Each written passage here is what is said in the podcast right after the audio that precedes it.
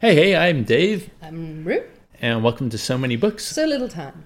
Today we will be continuing our read of 1984 by George Orwell with part four of chapter 17. We're, We're, almost done. we're going to get through it this time, we promise. Cue the music.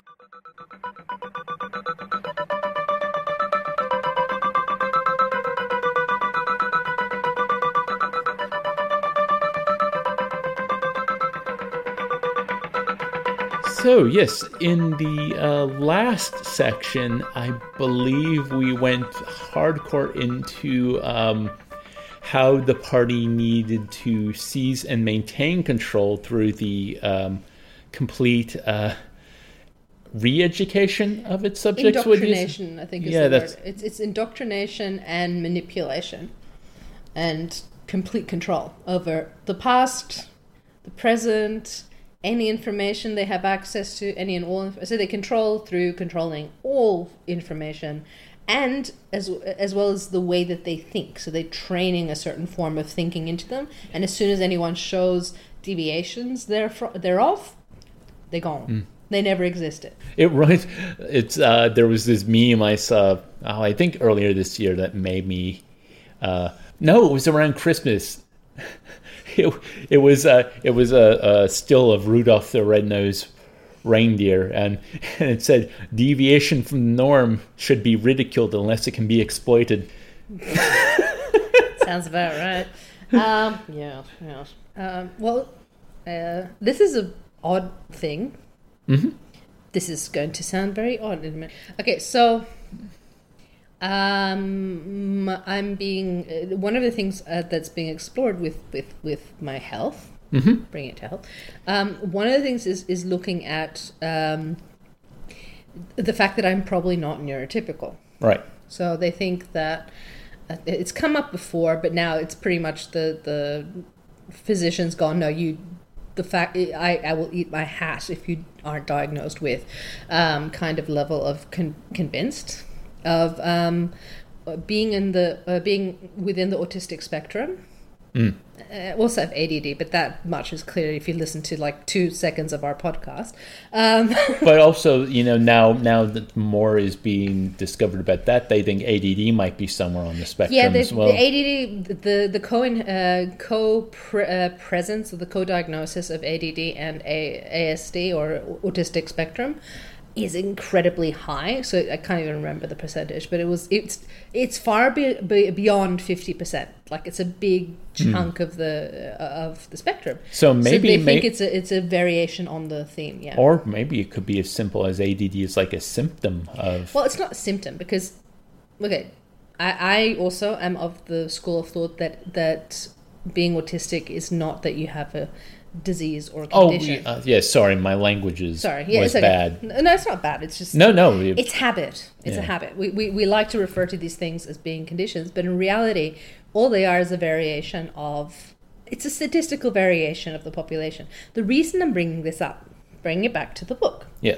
Um, so in the book, I mean, I don't think that Orwell particularly focused on uh, the autistic spectrum or any of those. Well, when did things. that become like a I thing? I don't think it was until well, it's always been a thing. Yeah, yeah. But I mean, recognize. But recognition as a, a collection of variations that, that under a label, that's been a bit more recent. Like I don't think it's. I, I'd have to look at. last twenty five years. Oh no no no no! Because it had other other incarnations. There were different names for it. Right. Um, But But but, sorry. What's That's your point? No, the point was um, if you've got all these mental techniques um, and approaches, and essentially what they're doing is in not only are they indoctrinating and uh, uh, th- determining what forms of mental, um, I guess, approaches to the world are acceptable within this society and that allow this party to function the way it does To hold on to power. Yeah. yeah, it's it's um it's it's uh how do you put it not looking at the way Orwell is trying to describe it, but looking at it from the perspective of being neurodivergent versus neurotypical. Even neurotypical, I don't actually like that word. I just think it's a different variation, but that's another topic. Um, it's uh, it's a form of genocide. Well, Right. not genocide because we're not talking about a particular um, culture or or uh, ethnicity, but we're but it's it's a almost if you looked at it, it's a form of eugenics Yeah. because it's no eugenics. It is selective genetic um, manipulation. Well, yeah. If if you uh, did not have a brain that could um, withstand the education that is required to be a member of the party, Well, that doesn't fit the mold. If you do not fit the mold, you are culled. Therefore, they are trying to socially and genetically engineer a population to fit the mental um, and intellectual approaches that, that, that fit the party. you, you're gonna love Brave New World because that's a lot more overt in that book.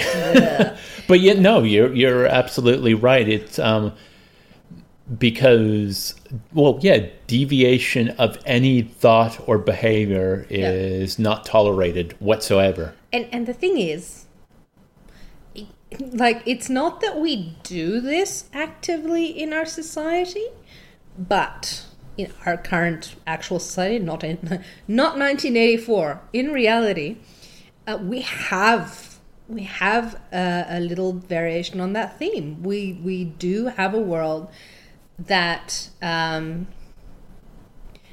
has biases against someone who is autistic or has ADD or any sort of behavioral variation on the norm. Or can't play the capitalist game. Yeah, it's or- not able to. Well, any variation on the norm, if you philosophically, ideologically, uh, intellectually, neurologically, whatever variation you are, you are generally going to be disadvantaged in a society that that uh, it, it- it's like you you, you want to play the beat on your own drum. They don't like that, and you will be disadvantaged quite actively. You'll be you'll be told in school, no, you must hit the beat of the drum a certain way. Oh my god, I'm now thinking of Wrinkle in Time. Um, you know, when you don't bounce the ball, where you need, to flash back to a Wrinkle in Time, but when the ball is not bounced in sequence, just like all the other kids are bouncing the ball in the same sequence, everyone is terrified. Society has a very particular rhythm, and if you do not Fit live in, in, that rhythm, and and if you look at evolutionarily speaking it's those variations that have allowed us to advance as a species and okay this is not again i'm going to do this disclaimer because i do this every time i bring up something like that this does not mean life isn't challenging for for that everyone who has um, has uh, an autistic diagnosis or features that might place them within the autistic spe- spec- spectrum is not struggling due to other things. There's heaps of things that can make you struggle. But hey, you know what? Even if you're not autistic, you can struggle and there'll be issues. I mean, the society, society is not designed specifically, it is not designed for people who have neurological variations, behavioral variations, etc., etc but it doesn't mean that you can't have difficulties even without those. Uh, and again, it's not. I'm not trying to detract from those communities, and I'm mm. not trying to say, "Oh, everything is peaches and creams, and you're just an evolutionary variation, and that's so cool, and you should just accept that."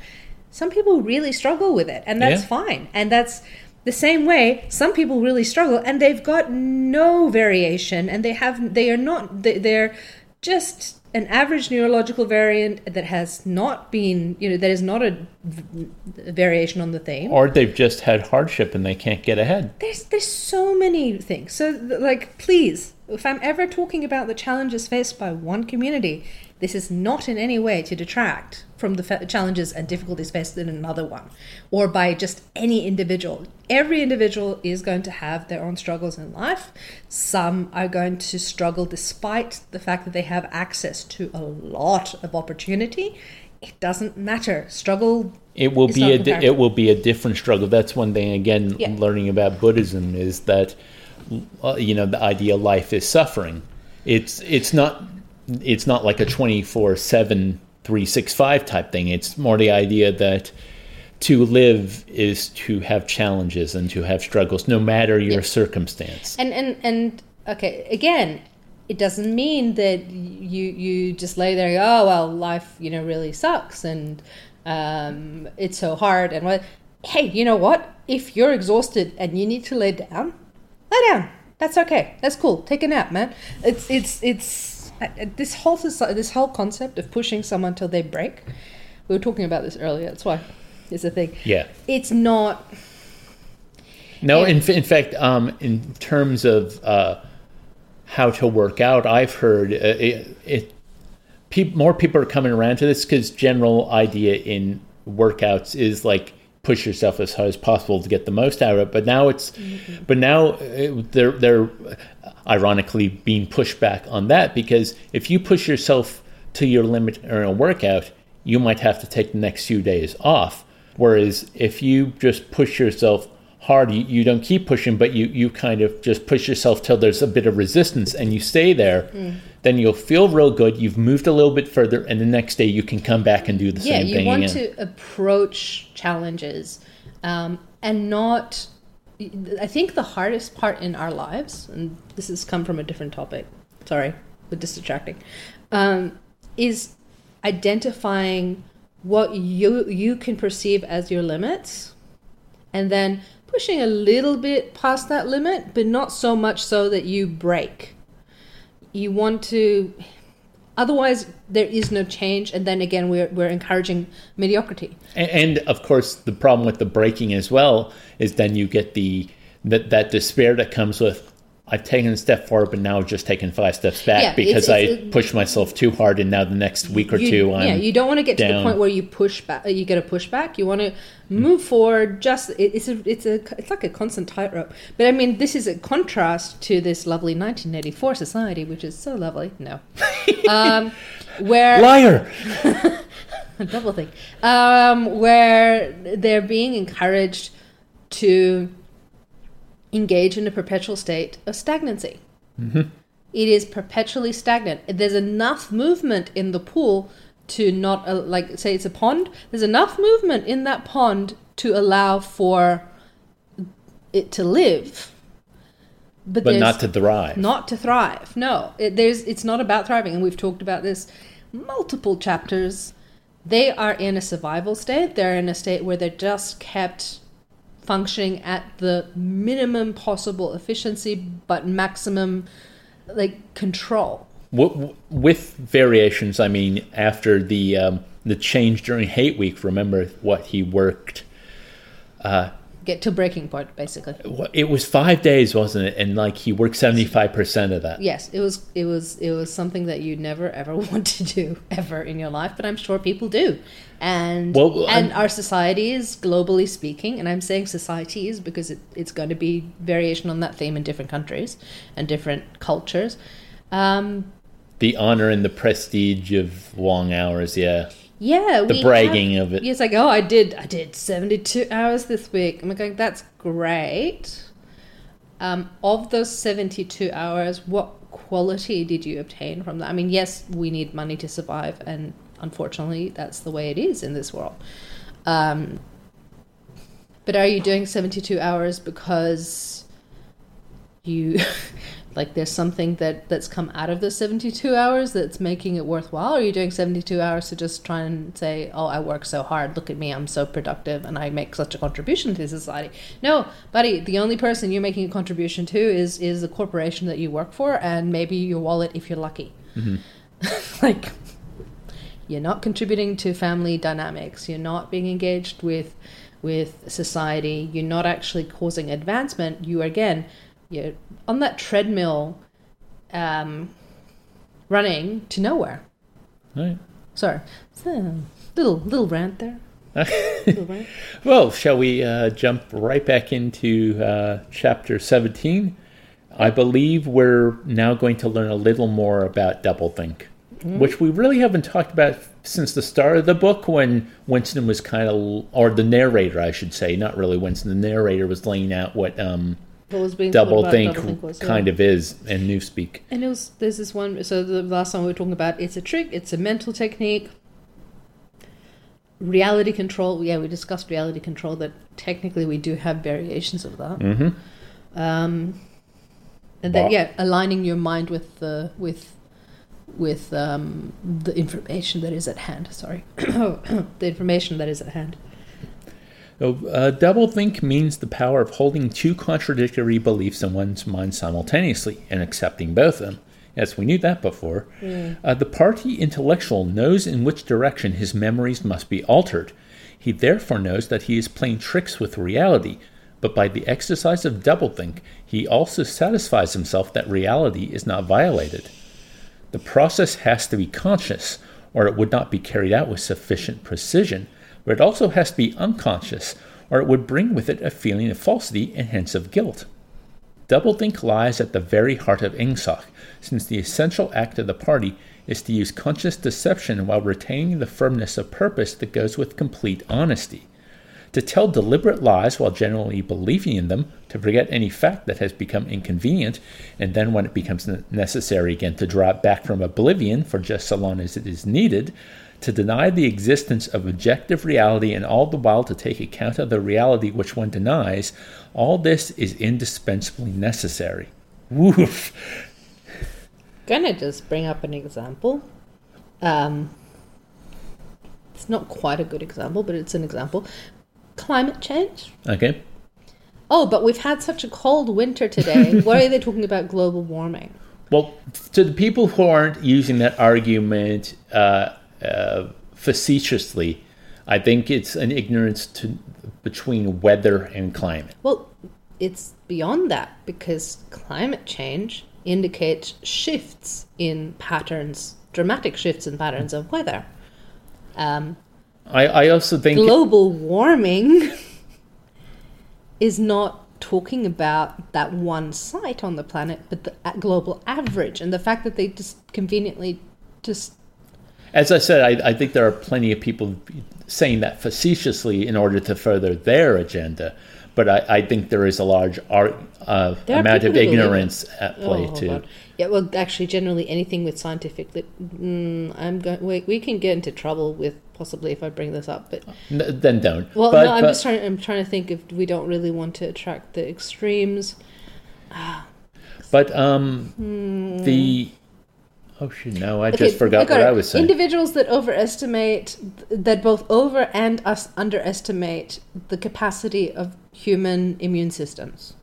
That's what I'm going to leave it at, without going into too much detail. I got you. Yeah, but that particular, not, and I'm not saying you can't be, you know, hesitant and curious and inform yourself. Absolutely, please do seek reputable sources of information.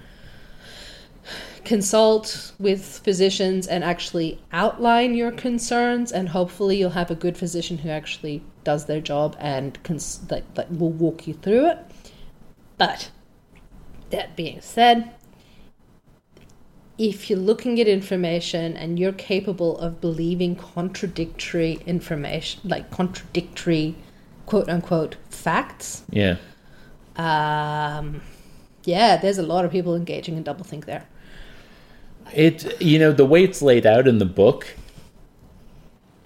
I, I think what makes it so frightening is that it sounds like such a harmful and bizarre process, and then you know you go to real world examples, or you you even think in your own life, it's like no, there's probably been times where I've held two contradictory beliefs. Yeah, you can't. It's yeah, it's anyone could do that, but I think this one is going a step beyond contradictory beliefs. It's like going, you're telling a lie whilst genuinely believing it, forgetting any fact that is contradictory to it to that in that moment. and then bringing it back if necessary.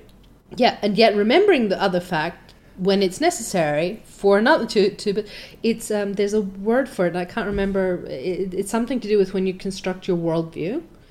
Um, It'll come to you. yeah, I can't remember. It's it's it's the foundation foundational beliefs and manipulating those foundational beliefs. It's very weird.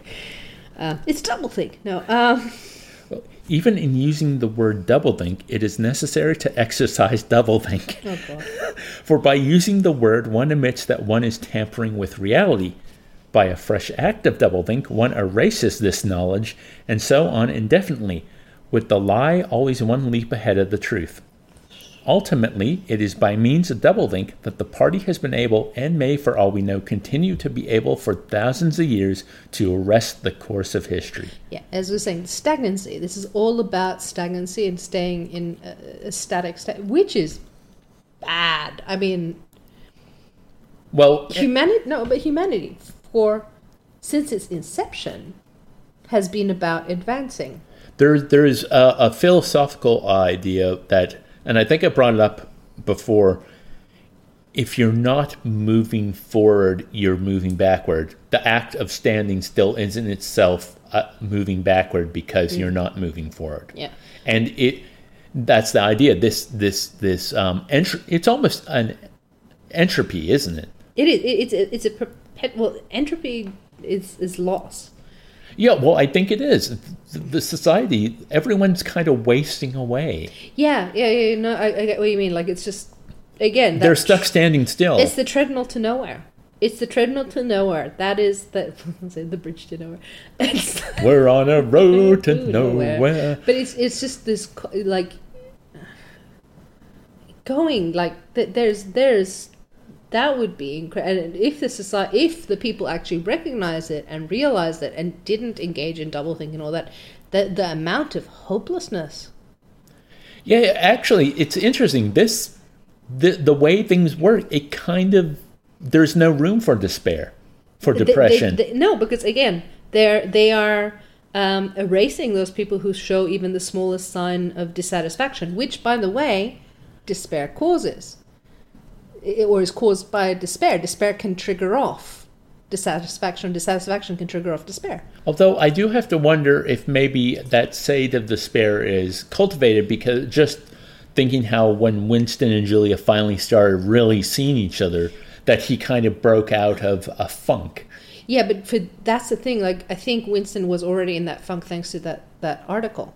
Ah, that he saw. So remember, right. we were saying that in, in- initial article that he, that initial piece of paper he saw. because he knew life is not right. ma- made him those wisps of memories and thoughts that he had all came flashing flooding back Uh, not obviously but it, it- subtly enough it eroded his ability to engage in doubling in this particular setting of the world of orwell um, obviously in reality we are constantly interacting and constant like we have the capacity to or the potential to as to whether people do is another matter and Well, the the term echo chamber has gained prominence um, over the last decade or so, especially with the rise of the internet. It is so easy to uh, keep reinforcing the same um, the belief structures over and over again. yeah so we're creating that little little chambers of doublethink um, And and anyone who comes in and uh, puts forth an idea that is outside the bubble, so to speak, is silenced and ridiculed. Well, and they're not. They can be silenced, or more that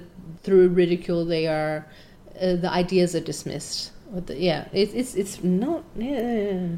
That being said, um, a lot of people who w- w- are engaged in society break out of that echo chamber as long as actually that's what it is diversity and this is why in this in this um, ingsoc structure they cannot they can absolutely not see other places they can absolutely not Yep. know of other nations they cannot know of other they were talking about demographics would cause change yeah, travel broadens the mind. well not only that if a diverse population would not allow for this Yeah.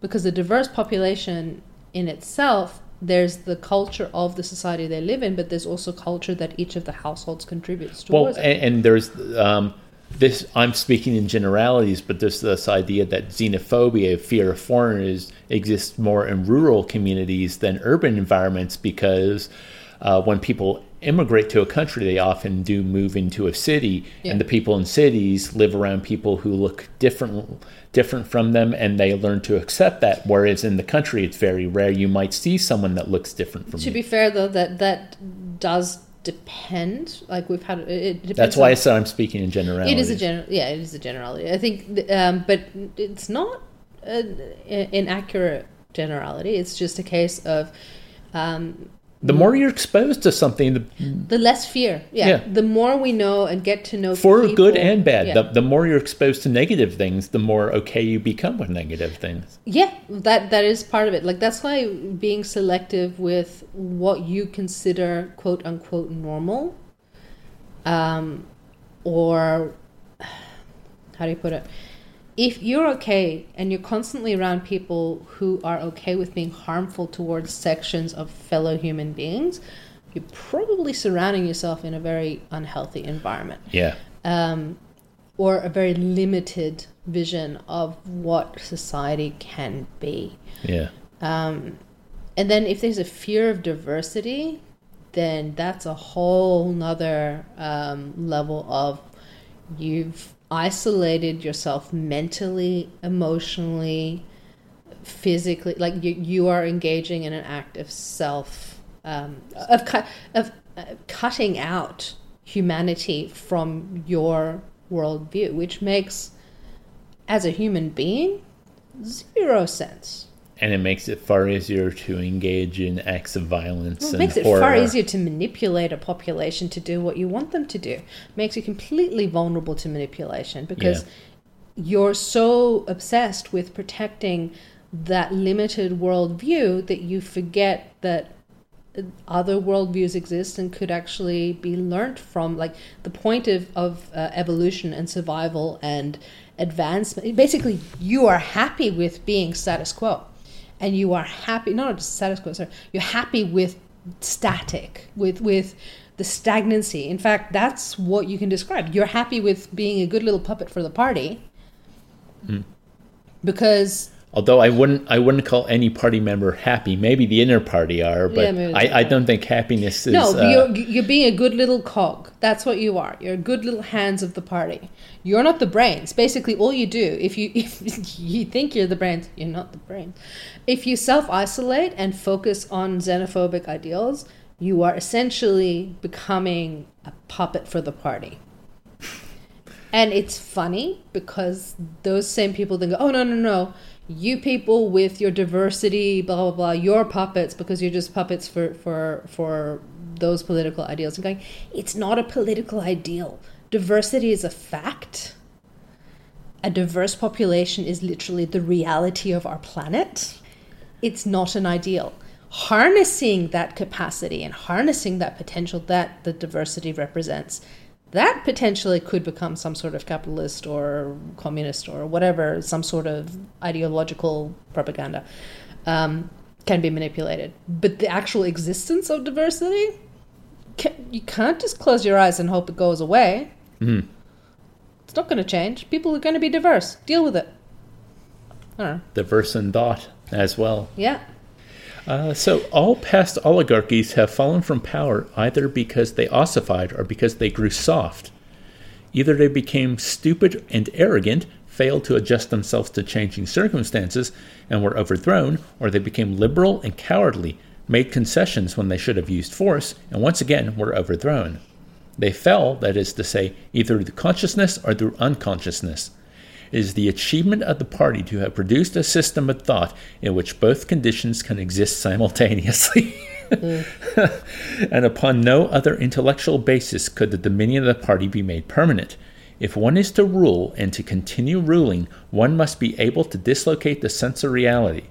For the secret of rulership is to combine a belief in one's own infallibility with the power to learn from past mistakes. Which, of course, if you were infallible, you wouldn't be making. Mm-hmm. Yeah.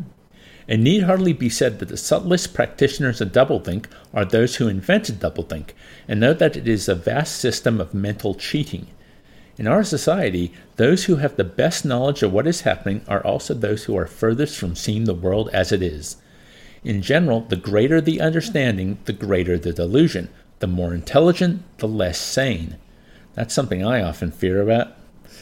Uh, one clear illustration of this is the fact that war hysteria increases in intensity as one rises in the social scale. Those whose attitude towards the war is most nearly rational are the subject peoples of the disputed territories. To these people, the war is simply a continuous calamity which sweeps to and fro over their bodies like a tidal wave. Which side is winning is a matter of complete indifference to them. They are aware that a change of overlordship means simply that they will be doing the same work as before for new masters who treat them in the same manner as the old ones. The slightly more favored workers, whom we call the proles, are only intermittently conscious of the war. When it is necessary, they can be prodded into frenzies of fear and hatred, but when left to themselves, they are capable of forgetting for long periods that the war is happening. It is in the ranks of the party, and above all of the inner party, that the true war enthusiasm is found. World conquest is believed in most firmly by those who know it to be impossible. This peculiar linking together of opposites, knowledge with ignorance, cynicism with fanaticism, is one of the chief distinguishing marks of oceanic society. The official ideology abounds with contradictions even when there is no practical reason for them. Thus, the party rejects and vilifies every principle for which the socialist movement originally stood, and it chooses to do this in the name of socialism. It preaches a contempt for the working class unexampled for centuries past and addresses its members in a uniform which was at one time peculiar to manual workers and was adopted for that reason. It systematically undermines the solidarity of the family and it calls its leader by a name which is a direct appeal to the sentiment of family loyalty. Yeah, big big mm-hmm. brother, but family is not a thing, has Yep. no meaning. Yeah. It, and that's one of those things that you know it was kind of under our noses the whole time, but it had to be spelled out before. Yeah. Yeah, the double think and the leader of the party. Wow. Yeah. Even the names of the four ministries by which we are governed exhibit a sort of impotence in their deliberate reversal of the facts. The ministry of peace concerns itself with war, the ministry of truth with lies, the ministry of love with torture, and the ministry of plenty with starvation. These contradictions are not accidental, nor do they result from ordinary hypocrisy. They are deliberate exercises in doublethink. For it is only by reconciling contradictions that power can be retained indefinitely. In no other way could the ancient cycle be broken. If human equality is to be forever averted, if the high, as we have called them, are to keep their places permanently, then the prevailing mental condition must be controlled insanity. so they found a way for complete control, it seems. Yeah. Complete sustained control. Wow. I'm just processing. Okay, I'll continue then. Yeah, keep going. But there is one question which until this moment we have almost ignored. It is why should human equality be averted? Supposing that the mechanics of the process have been rightly described, what is the motive for this huge, accurately planned effort to freeze history at a particular moment of time? Here we reach the central secret. As we have seen, the mysteries of the party and above all of the inner party depends upon doublethink, but deeper than this lies the original motive, the never questioned instinct that first led to the seizure of power and brought doublethink, the thought police, continuous warfare, and all the other necessary paraphernalia into existence afterwards. Winston became aware of silence as one becomes aware of a new sound. Just as if we were getting to the answer, we come back to mm. Winston. it seemed to him that Julia had been very still for some time past. She was lying on her side, naked from the waist upwards, with her cheek pillowed on her hand and one dark lock tumbling across her eyes. Her breast rose and fell slowly and regularly. Julia. No answer. Julia, are you awake? No answer. She was asleep. He shut the book, put it carefully on the floor, lay down, and pulled the coverlet over both of them. He had still, he reflected, not learned the ultimate secret.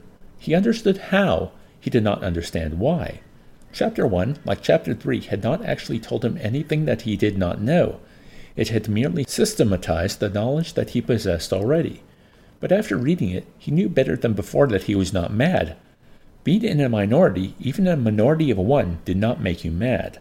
There was truth and there was untruth, and if you clung to the truth, even against the whole world, you were not mad. A yellow beam from the sinking sun slanted in through the window and fell across the pillow. He shut his eyes.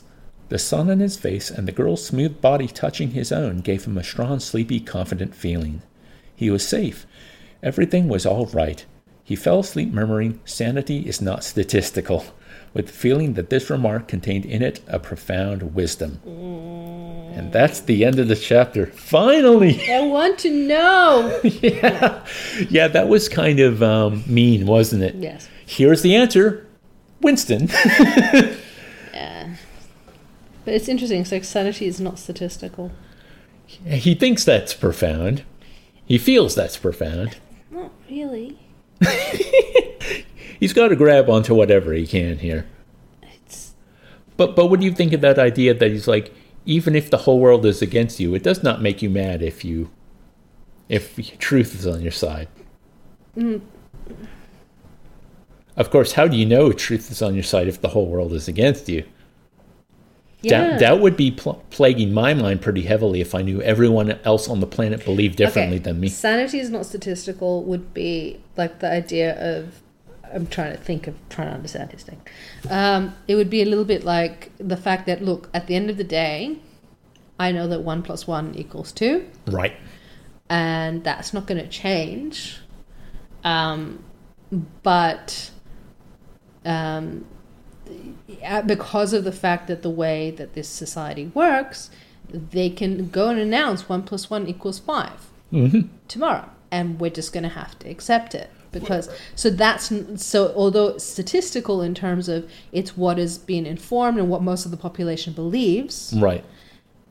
because they've trained their brains to double think um, even though they know it's a lie uh, I believe they used that example earlier in the chapter when talking Yeah. about the um, the actual scientists. Yeah. Like the vast population need to know that two plus two can equal five, but if you're dealing with the creation of war machines, you actually need to know the truth. Yeah. So, but it, but whilst you're a general population member, you know that two plus two equals five because that's what is said. And the thing is, even as a scientist, through doublethink, you probably know both at yeah, the same time. that's what I'm saying. Like, is that? But in your science, when you're doing your maths, you, you need to apply it. Otherwise, there'll be stuff ups.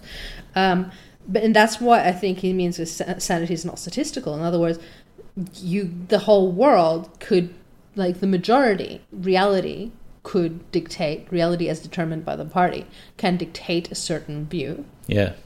but that doesn't mean that your sanity is like in- other words you're not crazy for actually knowing the thing that you're not meant to be believing so you're not crazy for knowing that 2 plus 2 equals 4 it what and and believing that but even though the majority says 2 plus 2 equals 5 Mm. there yeah. it, i don't think it's particularly profound but i get what he's trying to say i think He's grasping to whatever he can. Yeah, I, I, I don't give him any guff for um, the situation he's in. no it, it's fair it's fair so yeah this is interesting and yeah i was like oh julia's gonna fall asleep within a few words like she she's that lovely level of stupid that the party actually likes Which I wonder how much of that she did listen to. She shuts down as soon as he discusses anything with the party. She doesn't care except for, hey, inner party have more than I have. I want some. And I want to thumb my noses at them in any way I can. Yeah. I, I don't even know if she uh, sees um, their intimacy as a political act. I think she might not even get to that point of Uh, processing. I think, to be blunt, Orwell's really quite happy painting her as slightly stupid. mm, Then again, it's Orwell. We've we've established his his track with um, depicting female characters so far has been very interesting. interesting. That's the way I'm using it. That's the word I'm using. Anything else you'd like to? No, I'm just I'm, Discuss. just- I'm kind of going. I want to know. Well, I, I will. This is not too much of a giveaway, but there is an answer to the why. Excellent. There is an answer. Well, it's because it, it, it is nonsensical. Like, why keep things static? Oh. Except if the, the those people who were going to be on the top knew how to exploit it the best for their for them, or they didn't want to have one particular group win over the other group. Well, uh, wasn't it also more the idea? The why is why was this idea of an equal society so abhorrent? Yeah, No, I, I think I already have an answer for that. We've discussed it. The xenophobia. Uh, was No, no, no. It's it's the the people in power that fear of scarcity. That there's only so much power to go around. So if we make Yeah. things equal, I will lose. Yeah, that idea that yeah, a fear of loss of power that totally makes sense because it's this we have it even now in our current society all the time. Just because someone else is getting access to rights that you've had your entire life, it doesn't mean that your rights are going away. It's not. Was it? It's not pie. You don't run out. Well, what, what I'm I'm paraphrasing here, but when um, uh, when you're kiss when you're accustomed to a level of privilege, any step towards equality feels like oppression. yes, yes. That that is generally it. It's like If you believe in scarcity, Yes, if you believe that there's like a, a If- limit somehow that they, to what is available in terms of, for example, um, I don't know, justice. If you think justice is a limited commodity, which it really, if you think that, that would explain why people who are extremely wealthy get away with a lot of stuff. Um, I, no. I think it's more. It's just well, I think I've mentioned this as well. Um, if if breaking the law is punishable by a fine, what you're really saying is it's legal for wealthy people Yeah, to do which it. is why I like some of uh, some Nordic Nordic models in terms of where the fine is adjusted to be a percentage That's really based nice. on wealth. Um, because yeah, because a seventy-five dollar fine to someone um, for for a parking infringement because they, they stayed five minutes too long in a car Man, that park. hurts me. Yeah, it hurts anyone who is at a certain threshold of income. Whereas someone who earns that within a minute, you know, of a week, Yeah. that's hilarious because they'll just park for however long they want And just pay the fine and just pay the fine. and continue to park there. um, so yeah, it's it's it's it's illogical, which is why I'm a huge fan. I mean, obviously have a have a limit somewhere, um, but make it a percentage. Like Yeah. Well, it's like how um, I just know about this uh, this uh, certain incident, but like HSBC has been brought up on corruption charges many times, and each time it's like the sum's like fine. twenty to twenty five million, and from what I understand, that's like what they earn in a day. Their business, yeah, so it's like oh no, well we'll sacrifice a day's worth of earnings for and just keep doing this. keep doing our thing. Yeah, and and a lot of industries, a lot of corporations do this, and and it's very frustrating. And I mean, media is a huge one where um, there was recently one of the news channels got fined and sanctioned for manufacturing a story about African gangs oh boy, in Australia. and the thing is, because the punishment is essentially, well, here's a fine, as opposed to actually saying, okay, well, we're suspending your broadcasting rights or, or something for X amount of days, or uh, like you are not allowed to, like, give them some sort of thing that's not just some nominal fine. Like, well, especially because yeah, the ability to just make something up for ratings. that's ridiculous. Well, to stoke fear, which leads to ratings. Yeah, which what it was, and and I think honestly, if so, the fact that no one's been arrested for fraud, that's fraud. That's straight up fraud. Someone's made money off manufacturing things and selling essentially a commodity or selling an idea that is completely fabricated and does active harm. and does active harm. It's the same as say if someone tells you drink this random combination of this this one particularly nasty thing I can think of, but drink this combination of things that are essentially bleach to treat to, to treat the autisms. Sorry, I'm just quoting. Um, and it's a it's it's an oxidant. It's like having Tide Pods, slightly more dilute, but still toxic. Uh, There are medicinal applications for certain oxidants, but not at that concentration, and not uh, not in, usually not internally ingested. Um, sorry, I just recently saw, saw a documentary on this, and I just was shaking at at the at the sheer lack of science. But yeah, this gets people sell books on this. People have seminars on this. They sell the actual product. It's actively harmful. It's fraudulent. It is. They're making up claims that are completely bogus. The um, there there are whole cottage industries on misinformation, quite quite uh, lucrative ones. Oh yeah, the I mean the wellness industry is plagued with it.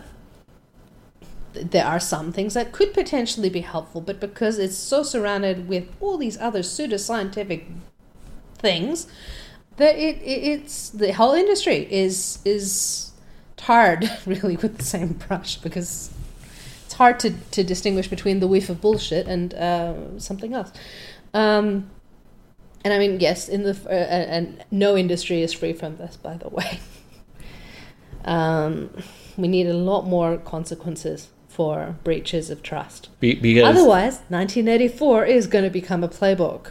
Well, like the the uh, the uh, caveat emptor, let the buyer beware. Yes, responsibility does fall on the consumer for making informed choices. But when there's so much information out there, not everyone is educated with how to sort out information correctly. It can be very difficult, and many people don't have the time or energy to be doing this. And particularly the people that they target, which are those who are not well. Yeah. Um, It's the same thing where you know. At uh, I think in our last episode we talked about little things we can do to be making the world a better place on an individual level. And while that is very valid, I think a very positive thing to do.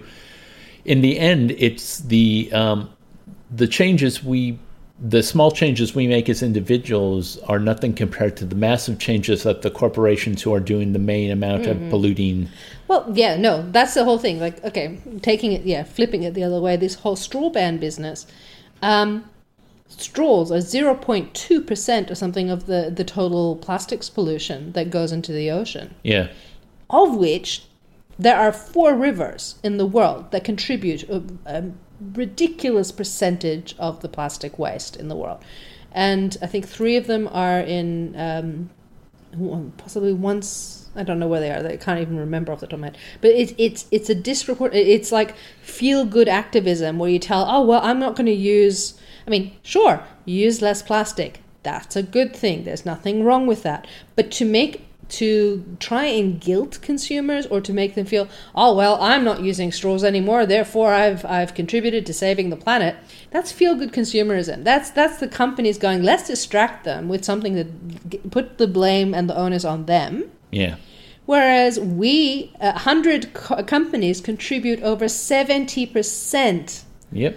Sorry, seventy percent of the total pollution contributed uh, in the world is a hundred corporations. Of which, I mean, if you zoomed back, it's probably even less. Yeah, I think just like seven mega corporations that own everything. Yeah, there's seven corporations that own everything, and then there's Which we then- we've yeah. real we've really turned into Shadowrun. yeah, well, it's kind of disturbing. Um, but that's the thing. It's like, I'm sorry. Good. If if you don't need to use plastic straws, that's great. oh yeah, if, no. if ev- you have medical conditions where the alternatives, and I'm telling you, a person who depends on a plastic straw not to die is going to have researched all the alternatives because they don't want the planet to die either, because that also is death. Both are death, both bad. They care about the environment. They're just really stuck because they have no other option.